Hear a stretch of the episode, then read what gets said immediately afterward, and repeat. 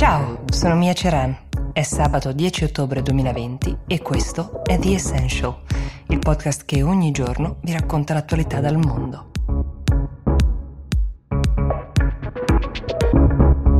Questa puntata di The Essential è tutta ambientata in Asia, in due paesi che però non potrebbero essere più diversi l'uno dall'altro.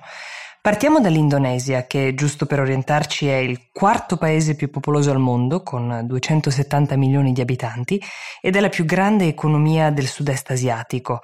Nel paese sono in corso da diversi giorni proteste molto violente con eh, fino a 800 arresti tra i manifestanti che contestano la nuova riforma del lavoro. È una riforma che punta a una deregolamentazione molto forte con l'obiettivo dichiarato del governo di rilanciare l'economia e attirare investimenti stranieri.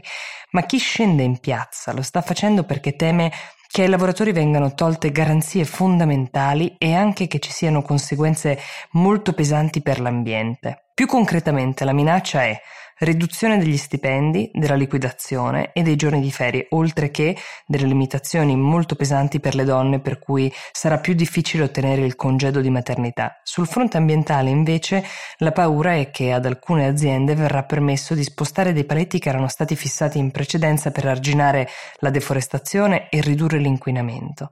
Le proteste sono per ora per lo più pacifiche, anche se tecnicamente tutte fuori dal perimetro delle restrizioni anti-Covid, potete immaginarlo. Alcuni dei manifestanti si sono diretti verso il palazzo presidenziale a Giacarta, lanciando sassi e appiccando incendi, quindi non sempre pacifiche.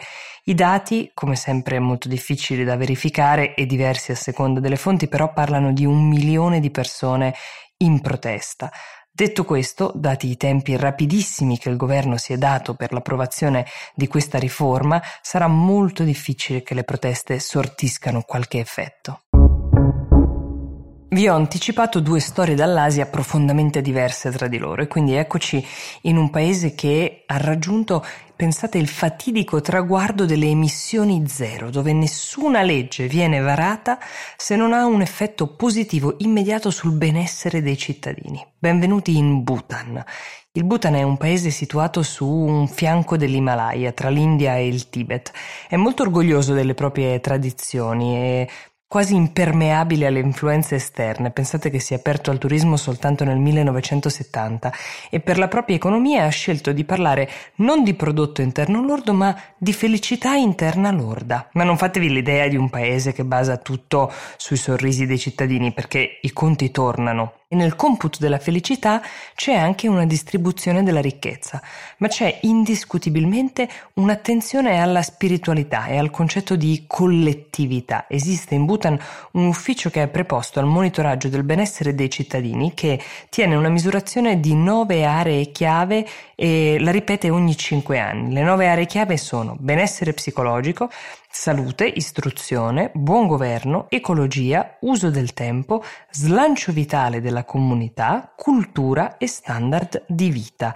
Tanto sono chiari i valori alla base che nessun politico si sognerebbe di proporre una legge che vada a contrastarli. È una filosofia che il primo ministro Lotai incarna perfettamente. Lui è un urologo e chirurgo, pratica regolarmente non solo il suo mestiere ancora adesso, ma anche un esercizio fisico e meditativo, un po' quello che in Occidente potremmo tradurre con mensana in corpore sano. Soprattutto il primo ministro considera l'accesso alla salute e all'istruzione il principale elemento che permette al cosiddetto ascensore sociale di funzionare. Questo non è solo una sua uh, idea, è anche un dato che è stato confermato dal World Economic Forum. I paesi che crescono di più sono quelli in cui l'ascensore sociale funziona meglio e che permette quindi ai cittadini di aspirare ad una vita migliore e quindi anche ad una felicità più evidente, più conclamata. È chiaro che il modello del Bhutan è per molti motivi difficilmente applicabile in altri stati del mondo, ma è di certo